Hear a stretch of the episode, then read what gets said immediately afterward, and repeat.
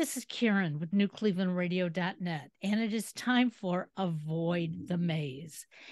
And many of you know that I find most of my guests through podmatch.com. Um, I am so excited that I joined this group a little over a year ago because I've met people that I never would have met in my lifetime. I just know I wouldn't have. But when I meet people through Podmatch, I find now that when I'm walking down the street,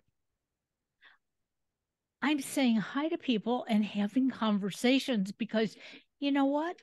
This really is a friendly world that we live in. And it begins with us making that motion of hello, opening a door, just making it a great day. And my guest today is D. Arlando Fortune. I love the last name. It is absolutely perfect. Um, and you're an author, you're uh, a, a speaker. And yes, we have a problem in the background. Um, we can't get rid of notices on any of the computers. So I apologize for all that. Um, so you're an author. Mm-hmm. You are a motivator. Yes, ma'am. And we aren't just born as authors and motivators. Somehow we learn that. So give us a little bit of background, D Arlando. Like, how did you become the person you are today? Wow. That's I got I'm 43 years old as of this. I don't know how to compress 43 years into 43 seconds. Uh, the, the, long and the short of is this: I have great had great parents that gave me a lot of opportunity that constantly reinforced the value of my name, and that you are fortunate you can do anything that you put your mind to. And I mean, of course, as you get an adult, you start realizing like I can't do quite everything, but as a child, you want to reinforce that belief and that self confidence. And they did a very good job of doing that. There is an element in my a period in my life where I decided to go test the rich man's drugs. And the rich man's drugs quickly made me poor because I was not a rich man. and took me down a path to where I was facing 12 years of prison. It was in those that moment where I had to decide am I going to continue doing this because I was tired of going in and out of jail or am I going to make a change? And in that transformation that happened while I was locked up facing that 12 years of prison, I was in there for nine months, a rebirth, if you will, that I refocused all the things that I learned about being the doing the right thing, about improving myself. My dad constantly said, be better today than you were yesterday. So reinforcing that idea of I can get better, no matter where I'm starting from, I can get better. Um, think about the spirituality. I was raised to be a spiritual person. And necessarily care my parents necessarily care like you have to be a Christian or anything like that. Just realize there is a God and he loves you. Whatever way you go, yep, exactly. just go there. Um, that I'm an, I've been raised as an athlete so that I need to make sure I take care of my body physically. And when I feel good and about the way I look and so forth, that I'm going to feel good and present myself differently. Okay, feel good, look good. You just they go together, and that um, emotionally that I was given the skills, like learning how to communicate. That came through being around a, a family that's always supported me. So if I speak with my family, not everyone didn't have that blessing. I cannot say that for anybody. This is my story, but I have a family that we talk, we talk, we communicate with each other, whether that's anger, that's love, whatever it is, we communicate. Wonderful. we get through those things, and that's how we support each other emotionally as a family. So that's what I end up leaning back on as I was as I was um, facing those nine months, and that is years. Like I mean, it's hard to wrap all that up. Years of reading, conversations, and mentoring, and coaching, and being an athlete, and all those things all together. Um, things start making sense yeah it makes it makes a lot of sense you know there are so many um people that i've met throughout my life that when they make a mistake yeah. it could be a mistake as simple on an english paper in school mm-hmm. that tells them I'm never going to be good anymore. And so their grades fall fall apart because of Mm-hmm. one assignment. Mhm. There are individuals who go out for sports and only so many can make the team. Yep. And if they're cut, they believe I'll never play a sport again my whole life. Mhm. The problem with that belief system is that it puts us in this deep dark hole. Mhm. And we just have no encouragement to move forward. Mhm. Most of the time we do it to ourselves. And I know I I did it to myself a, a lot. Um, I'm not good enough. I'm, you know, I'm only going to go so far. Mhm. But it was the day that I woke up, and we all can wake up at different stages of our life.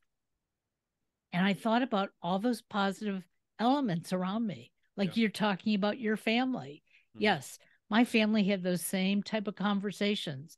Some you felt warm and fuzzy, and other times it was like, oh my God, this is awfully loud. What are you Mhm. trying to tell me? Mhm. But when you wrapped it all up, it was encouragement. Mhm. And that's what we can give each other. It doesn't have to be from our biological families. Yes, absolutely. So you spent nine months locked up. For some people, that would mean, well, when I come home, um, you know, I'll probably do it again because you hear a lot of people say that. Yep. You know, at least I had a roof over my head Mhm. and three squares a day. Yep. Was it really your family that made the difference, or was it like you knew you made a mistake and you had to come clean? It, so family in a sense of I knew that I had uh, a child on the way at a certain point. I knew I had a child on the way. Plus the fact that I wasn't raised that way, and I was I, I'm a mama's boy. Like literally have it tattooed on my arm. okay. I And love the fact it. That, the fact that I was hurting my mom. Like my mom's not a crier. My mo- my dad's the crier. Even though he's military, he's the crier. My mom is not the crier. So making moms cry, like that's a whole nother level of pain. And it was my fault that she was crying. How do I change it? How do I fix this? And then so there's that level of family there. But then my um found out my my daughter was gonna be born. So I found a woman was pregnant, and so that was another thing. Like, hmm, I knew there was a good chance that that woman was going to go back out to the streets. Who's going to take care of my daughter, right?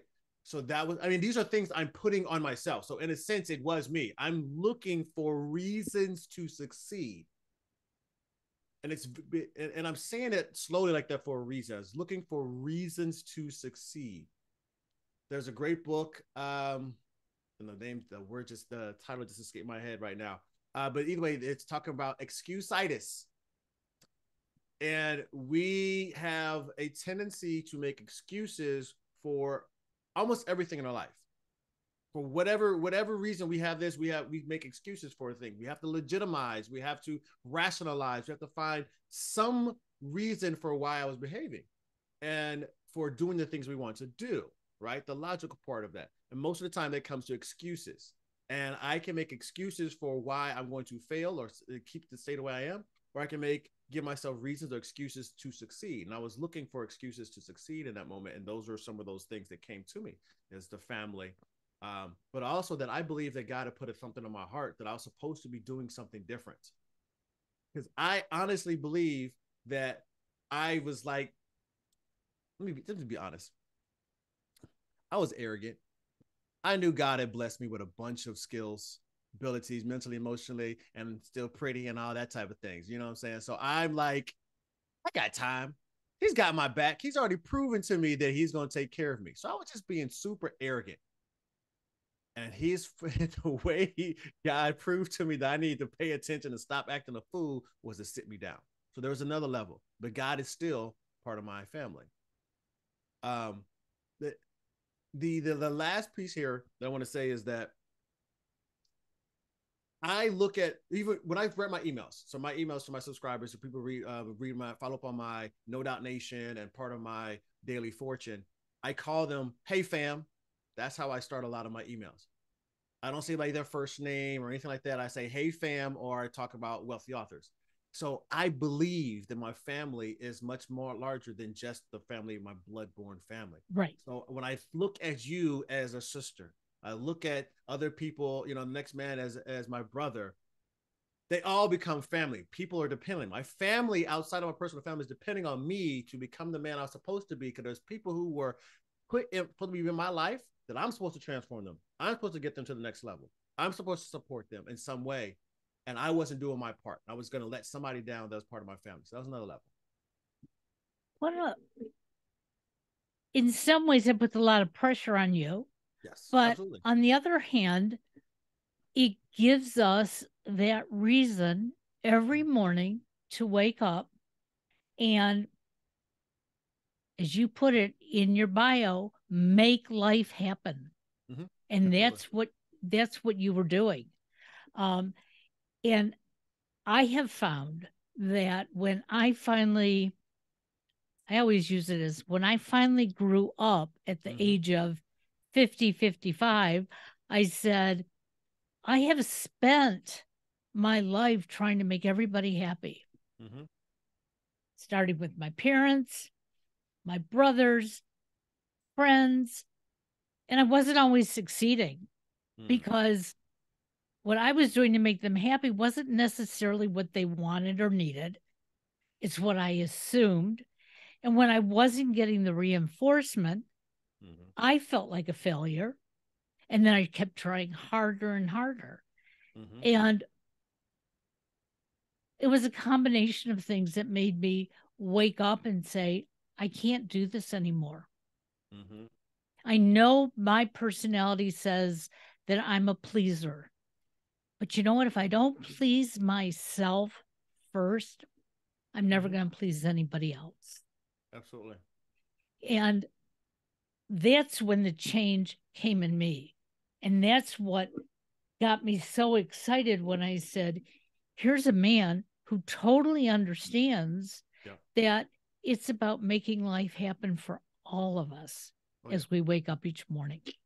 hmm You know, there I I have I haven't really changed this banner. I don't know why I haven't, but it's been on Twitter for the longest years at this point, where it says a quote on there. It says, uh, "The best thing you can do for the poor is to not become one of them."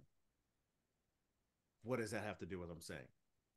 What I'm saying is that in order for the best thing I can do for the next person to succeed is always to make sure I go out and succeed myself. That's my personal belief. The next person may not believe that, but that's what my personal belief is. And I, I believe it's similar to me, Miss uh, Miss Kiki, is that I'm an empath. So when I get around people, I start feeling their energy. I start going to their level, even though I'm trying to bring them up because of the nature of who I am. I start coming to their level, their energy, and start feeling who they are and feeling that. And that now affects me. I have to bring myself up out of it and bring you up out of it. So it's better for me to come in with this whole kind of bubble around myself and say, come along with me. This is what it can be like. I had to realize for myself that, and I, and I learned this through 12 step programs, that I need to, in order for me to be selfless, I must first be selfish. I get myself to a place where I can now feeling uh, full of abundance and overflowing with love and joy and compassion. And now that spills over onto you. And it becomes easy to do because it's my overflow. And I'm constantly in a state of building me and loving on me. Even in my worst days, trying to some finding some way to love on me. My worst day, I might not go out around a lot of people because I'm gonna do some self-care to bring myself back up, right? And now it becomes overflowing. That's a little more difficult when you got kids because you got to be on all the time. but outside of that, I mean, I gotta do. I'm I'm giving forth from my abundance, and the, the beautiful thing is, the majority. I, I used to say everyone has it. But for the majority of people, because I've I've come across some people who really do have depression. There's nothing they have not been able to find a way out of it, and there's nothing they've been able to do. Drugs, chemicals, spirituality, nothing. That's just maybe who you are. God just made you that way. I'm sorry. you might want to accept that. But I would say for the majority of people, you're already living in abundance, love, and joy. You may not be getting it from your immediate circle. That means it's time to step out of that circle and right. find a new circle, right? But it's out there for you. And because it's out there for you already, I am the one who's limiting what I can get. Now, I, I, understand there might be some people in third world countries or whatever that are stuck in a situation. But I also understand a person named, named Viktor Frankl wrote about in Man's Search for Meaning being in a concentration camp that he still found a way to find joy and find meaning in a concentration camp where everyone around him is dying, family separated, separated from his family, and all of that. So if that person can do it, so can you. Well, and you know, I don't want people to think that I was walking around mad for 55 years. Mm-hmm, I didn't, mm-hmm. but I wasn't totally happy. Yeah, yeah. And well, there's a difference, Miss Kiki, between happiness and joy. Right. You can still have joy, but not be happy. Well, and when it came to me, I was working at a job that I had built into my career. I loved what I did, but the culture around me mm-hmm. was destroying me. Mm-hmm. And I'd go to work every day thinking today's going to be different. But it wasn't. It was different in my office when I was doing what I love doing. Yeah. But as soon as I had to step out of the office and be around other people mm-hmm. that were not happy in doing what they were doing, they were following one rule after another, mm-hmm. which didn't make them happy. I found I was I felt like I was dying inside. And my son one day said to me, Mom, why are you so depressed? And I looked at him and I said, No, I'm not. He goes, hmm. Yes, you are. And it kept going back and forth. And finally, a couple days later, I was getting up, getting ready for work. And I turned to my husband and I said, I can't go in today. Hmm. He said, Are you sick? And I said, No, I'm depressed. Mm-hmm. And he just looked at me and said, But you go in when you're sick. You go in all the time. You work 12 hours a day. You never stay home. Mm-hmm. And I looked at him and I said, I'm going to have to. Mm-hmm. mm-hmm. And that was the beginning of me leaving the job because I knew I was killing my family. I heard it in my husband's voice. You work all the time. You go there when you're sick. Mm-hmm.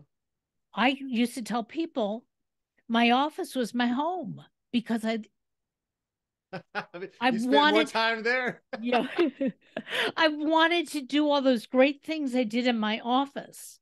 Mm-hmm. And they, I was safe there. But again, once I walked out, I wasn't. And I've had individuals including my own brothers, who have said to me, How did you make that change after all those years? And I said, It was either make the change or be miserable for the rest of my life. That doesn't sound like fun at all. Right. Right. So let me ask you this, then, Ms. Kiki. In that in that moment, if you can remember back uh, to to that moment or that that day, yeah, what was it that helped you come to that realization? Was it a feeling? Was it just a, a, a was it a plus minus you know chart? What was it that was like, yeah, that's it? No, no, because my mm-hmm. son had said it so many times, mm-hmm. I started thinking about it, and that's when I realized when I was doing what I was supposed to be doing in my office. So, um, I was a recruiter at a college, but in addition, I had to support my students as they went through school. Okay. So we didn't have counselors. We sort of did both jobs. But I would have students come in telling me they wanted to be a nurse. Mm-hmm. And within five minutes, they told me they can't stand being around sick people. They don't like blood. And was like, no, you're not going to be a nurse. Okay. Uh... But I was leading them in other directions to find out what else they could do. Mm-hmm. And it was amazing to me that I had that ability to have that conversation and to have that person who walked in who said they wanted to be a nurse realize, you know what? I really don't. But now I have other choices I didn't know about. Yep. So I'm going to think about it and then I'll come back and I'll register for school. And that's where I loved my job. The administrators on the other side of the door didn't like that because I had students who weren't registering when they came in to see me. They eventually came back. Right. And that's when my son said it. And all of a sudden I realized I can't do this anymore because I'm fighting the system and I don't want to fight anymore. Mm-hmm. Okay. okay. It's interesting. I was fascinated by it. I love those those moments is where Jim Rohn would say the day that turns your life around. So that's I'm interested in those moments. That's fascinating. Thank you for that.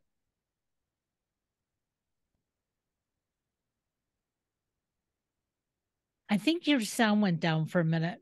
Okay. lean in. Oh, that's better. okay. yeah, I got the leaning back and was feeling good. what you were saying. I just looked over at my soundboard and you're talking and there was no sound coming up. Okay. So for all of you out there listening, it was not your computers or your your phones or anything like that. Um, so let's go back to you mm-hmm. when here you are for nine months yep. in jail with other people who probably have been in and out numerous times. Mm-hmm. How did you survive that knowing that you wanted to do better. You didn't want to make mama cry. You wanted to make mama proud. You wanted to make yourself proud. Focus. Honestly, it was just about focus. And again, it might be a blessing. I might have had I been on a different block or in a different dorm, I might not have had the opportunity. What I did on there is created a routine. And I still follow a very similar routine and in that routine, it was about me doing certain things. How do I build myself mentally, physically, mentally, and spo- uh, spiritually? And so I had things that I was doing based upon my feeding schedule. My feeding schedule is how I based my day. So I might get up in the morning and do some reading, some uh, the Bible, things of that nature. Go to, and then we have breakfast. Then I will get into whatever activities you're supposed to be doing for that day. Then I'll exercise before lunch. And after that, then it's time for some type of Bible study, whether reading, playing around, or whatever things, socializing. Um, before I do the Bible study, either I was going to be leading the Bible study or part of the Bible study. Um, and then we have our dinner. So that that was kind of what I was doing repeatedly, day in and day out. So being on that didn't allow room for me to be getting caught up in everybody else's mess. I had a focus, and I was taught about some of the old heads, some of those people that were like in and out. It was like just my. St- what they say? Stay in your own lane. That's it. You stay in your own lane. You won't get caught up in any of that type of stuff. People leave you alone, and that earns some respect because also because I have uh, I was a little more educated than most of the people in there. They might ask me questions about homework or things that they're working on, trying to write papers or work on their case or whatever. So they would ask me questions. So that being part of that support system and helping people gave me more value. Um, but I also was someone that had I had a little money when I came in there, so I had like a store and all this other type of stuff too. So that earned a little more respect too. got it. Got it. At, so- at the end of the day, being able to add value and focusing on what I was staying in my lane and just adding value, becoming more valuable and adding value helps me stay away from all the negativity that it's easy to get caught up in not only inside but outside where we have it in the news social media or whatever you open your you open up your app for google or whatnot or chrome or whatever you want to get onto and it's telling you the stuff that's happened in the world reminding right. you yahoo and everything the whole page is full of stuff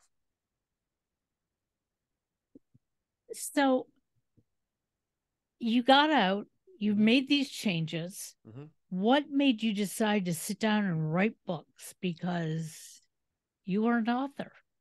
Oh yeah. The the it actually happened while I was still in.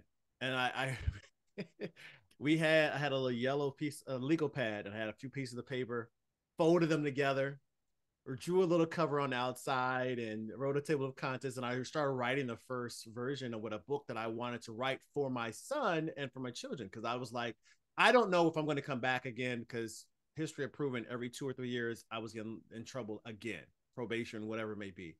So I wanted to write a book while I was sober minded on what it takes to change. Because again, I grew up knowing the right principles.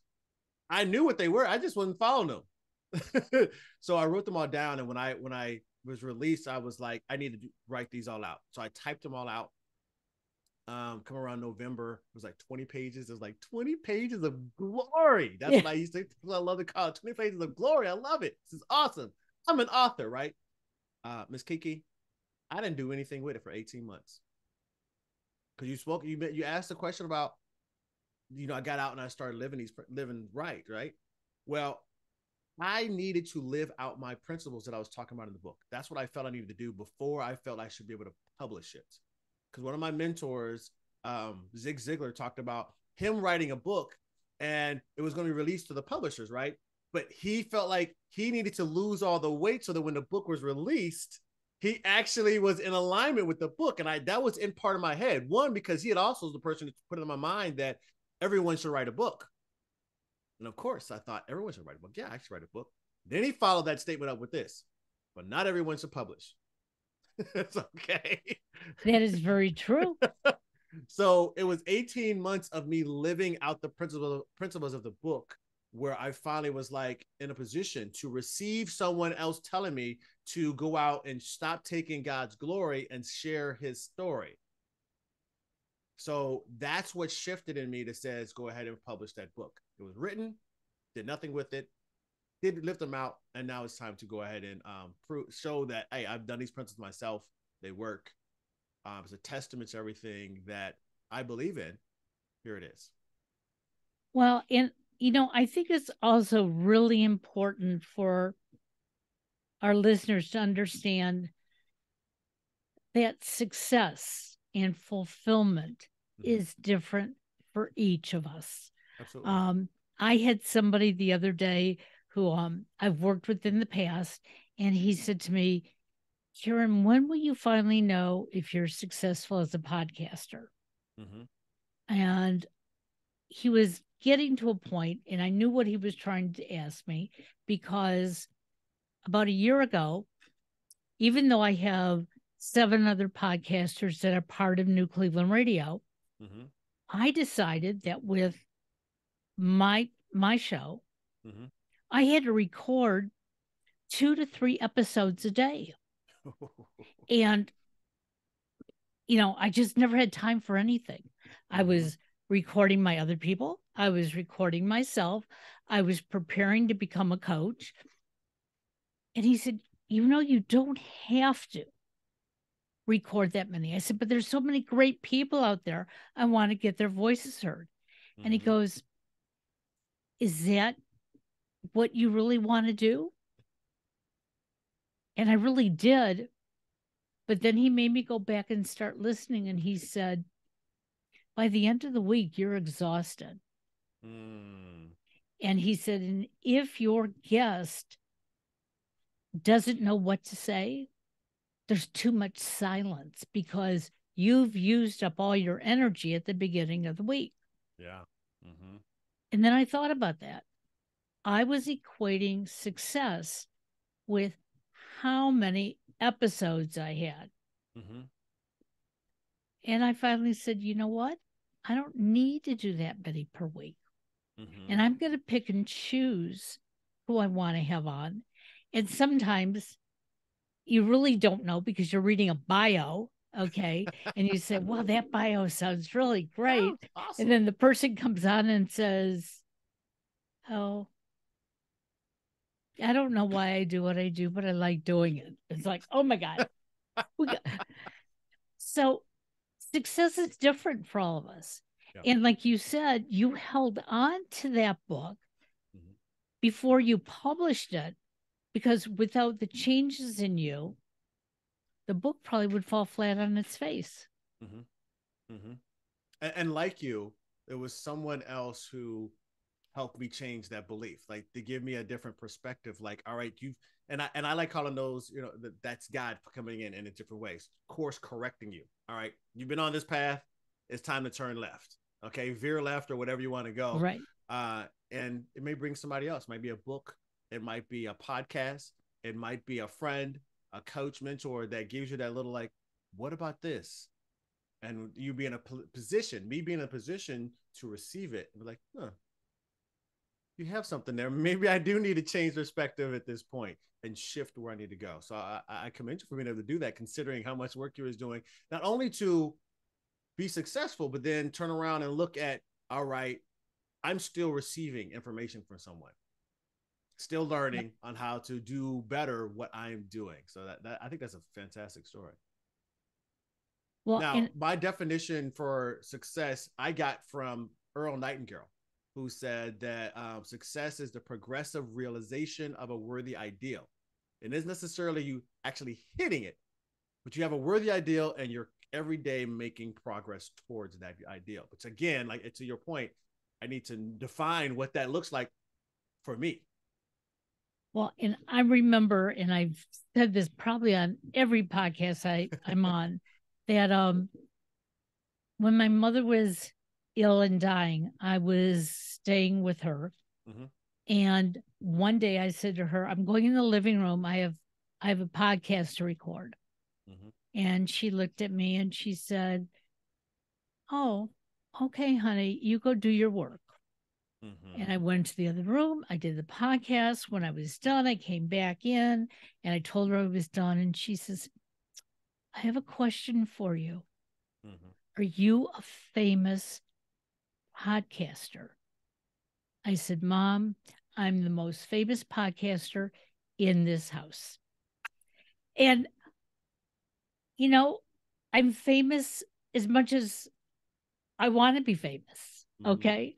Um, but the funny part of the whole thing is, is that back in uh, 1968, when I was graduate, when I was graduating high school, going on to college, Mhm. I wanted to go into communications and broadcasting.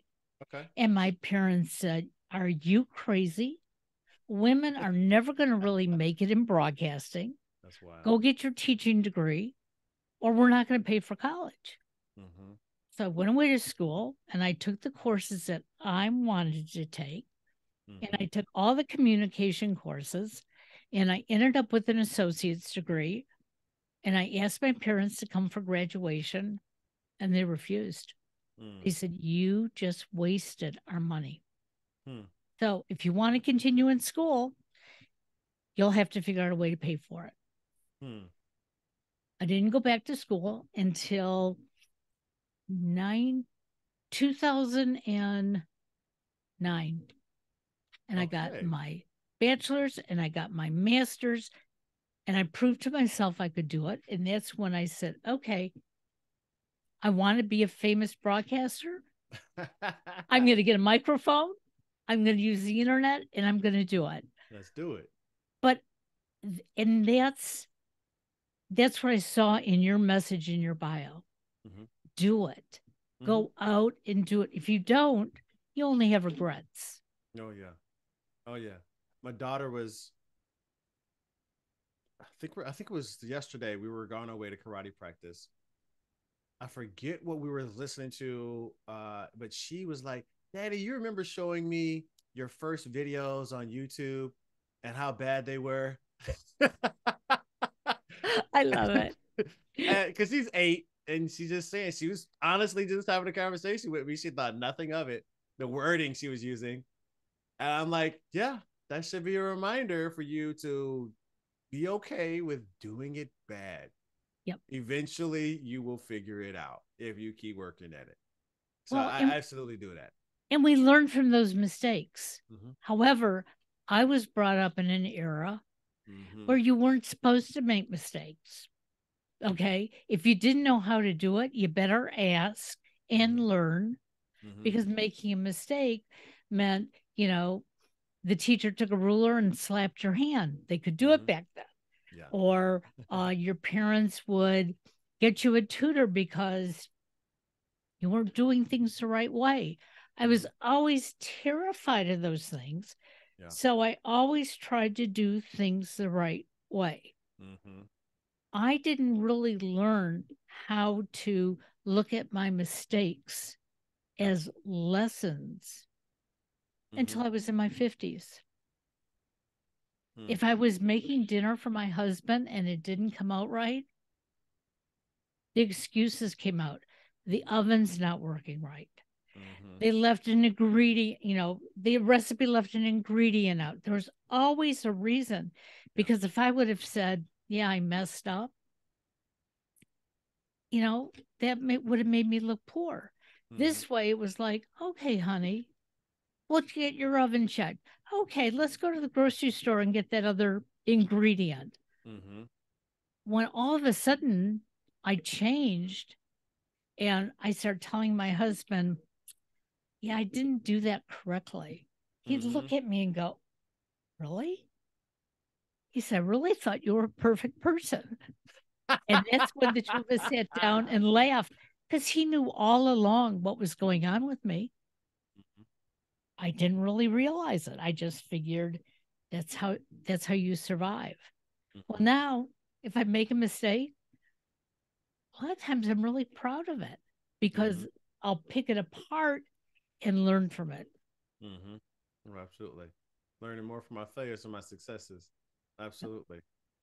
It's the the idea of resilience is one of the keys or resilience and um, as miss angela duckworth dr angela duckworth would call it grit is key to success in almost every every successful person at whatever level you want to call it um their their success.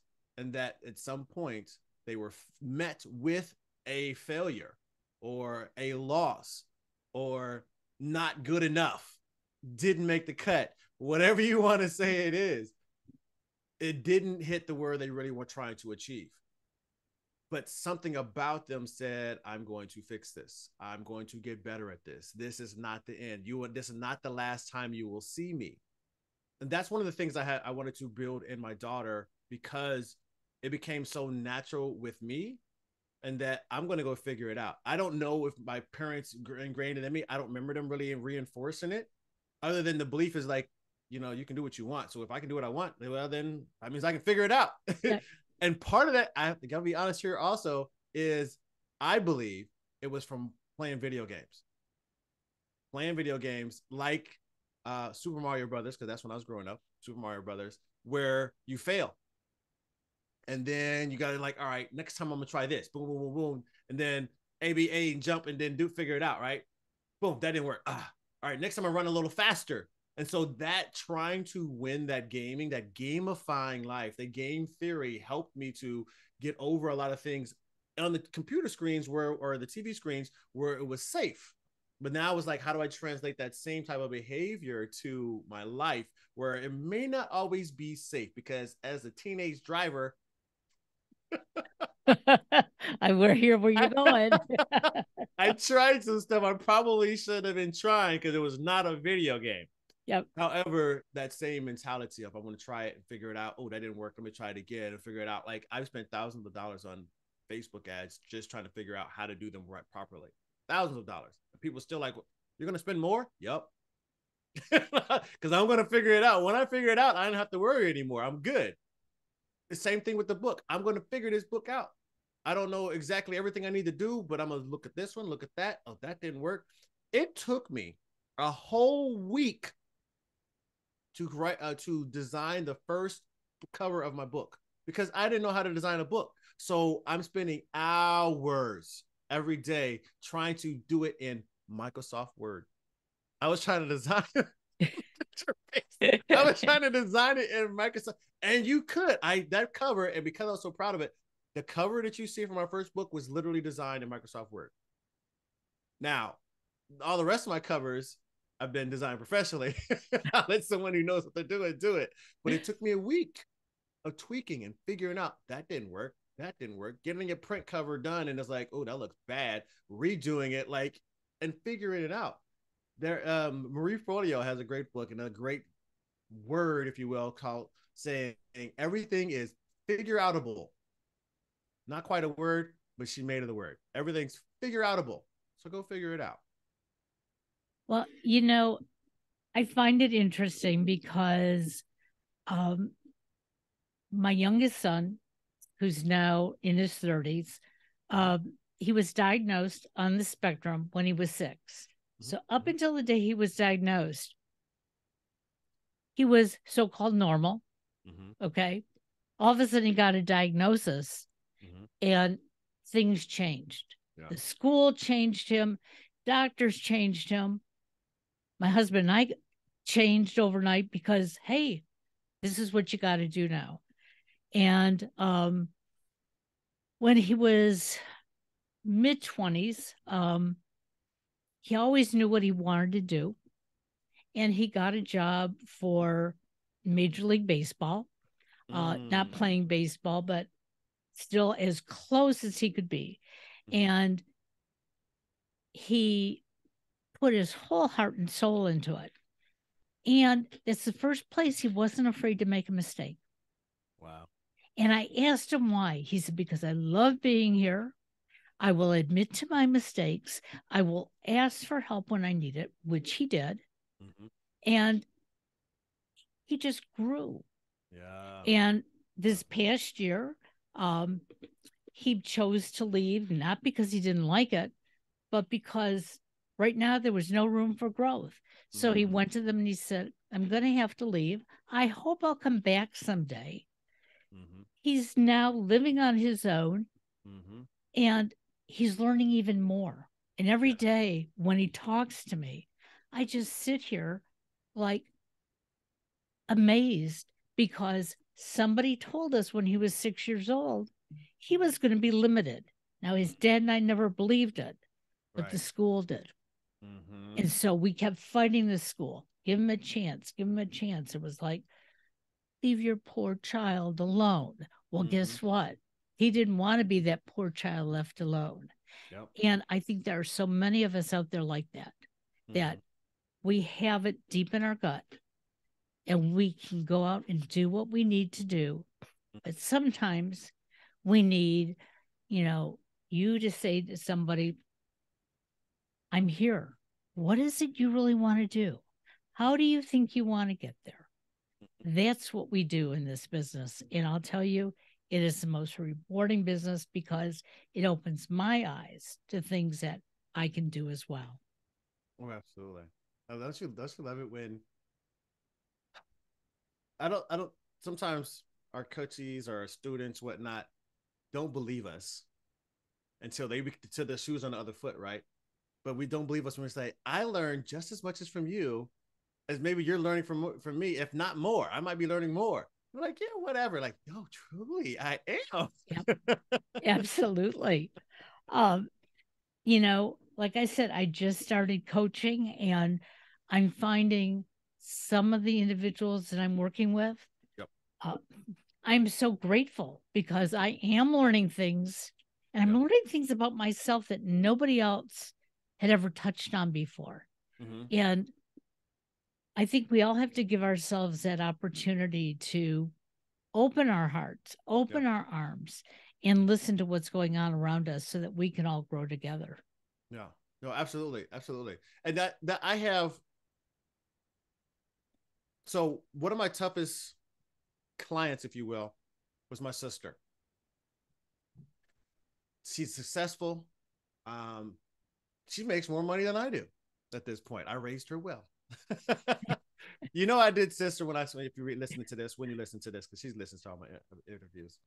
Um, but no, she she works very hard. She's very competitive but she wanted me to help her in uh, this life coaching portion because there's things that there's mindsets that I have that she wanted to adopt. Hers was been more of I'm gonna push through it. I'm gonna figure it out. I'm gonna keep grinding until I get until I figure it out, and it adds a lot of stress to her. And she wanted to figure out how to uh, come past that and be more just free, more um, more enjoy the process more than she was doing but she had all these things that were stopping her from really listening to me not only from because i'm the big brother but also because her internal dialogue the internal dialogue had got her to that level of success was like you're not good enough you're not working hard enough. So she would do extra because again part of the, our family is you can do it. So right. regardless of what her brain was telling her she pushed through it and she succeeded in spite of it. She used that as a as momentum to go to to to push through it. But that is hard.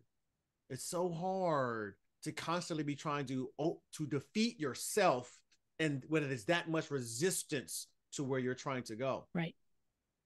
What i had to do with her so many times was tell her to be quiet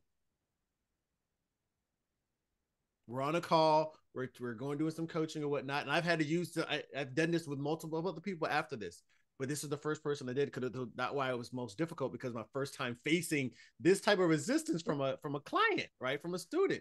Like, be quiet. I, I you are giving me so much resistance right now that you're not hearing anything that's here that I'm trying to present to you. I don't, I'm not going to tell you everything I'm saying is right. But what I do know is this if you keep giving me resistance, you're not receiving anything anyway. So I might as well just be talking to myself. and I don't need to talk to you to talk to myself. I don't need you. I love it. So now it was the first time I said that she didn't like it. She got mad. Call was done. Our next call, she was like, "You were right. I'm trying to. I'm, I'm ready to listen." And we had to come up with a way of, if you will, a safe word, where if she got to a certain point where she was getting frustrated or so she and she knew she wasn't listening, she was shutting down, that she could tell me. And so it was a safe space for us to deal with that. If that Absolutely. meant give her some time, if that meant go tell her, you know, to let's do some breathing or let's make a joke and talk about kids or whatever, and then get back to it. Let's take a pause, recalibrate, get grounded again, get your get you do some mindfulness, whatever you need to do to get come back to this moment and let's continue pushing forward. And then accepting, having her give me this agreement. And this is part of the reason why I included in what I call the win of the win of um, win of formula. Because I'm like I only work with winners and I only make winners. It's an acronym. So we would go through what's works, what's working right now, what do you need to improve, what things of note do you want to talk about, did you think and then the next n is for did you the things that did you do what you said you're going to do so what other notes we have from last week's activities and then we make action steps. So there's three A's: action steps, and then we have um, what what things are gonna uh, things that are gonna stop you from going forward. Okay, so what's gonna stop you, and then how are we going to overcome them? Absolutely. The last A was as agreement. So she needs to give me on a scale of one to ten on how you feel like you're going to go do this extra action that you've agreed to do. And if they're not an eight or above, then we got some more work to do. But when you have when she comes to her and says, I'm going to I agree to doing this work and we come back next week, you haven't done it. All right, we'll forgive it. Something might have happened. You come back the second week and you still haven't done it. We got some work to do because you've agreed to do certain things. I'm not right. pushing you, I'm not telling you to do anything. This is what we agreed to do. What can we do now to move forward? And that loving, but still pushing and not allowing her to let her negativity come into the moment she got to the point now where she's like she doesn't allow other people to talk certain ways. She put her foot down at work because uh, she still loves her job. You know, she has these coach on the side. She put her foot down at work, stopped taking on all these extra tasks and so forth, started letting people push her around because they knew they could. Because she would do what she could to overcome and make them feel good about her, make them. Right. She wanted to change that image of them, of herself in their eyes. Um, and she just started shifting.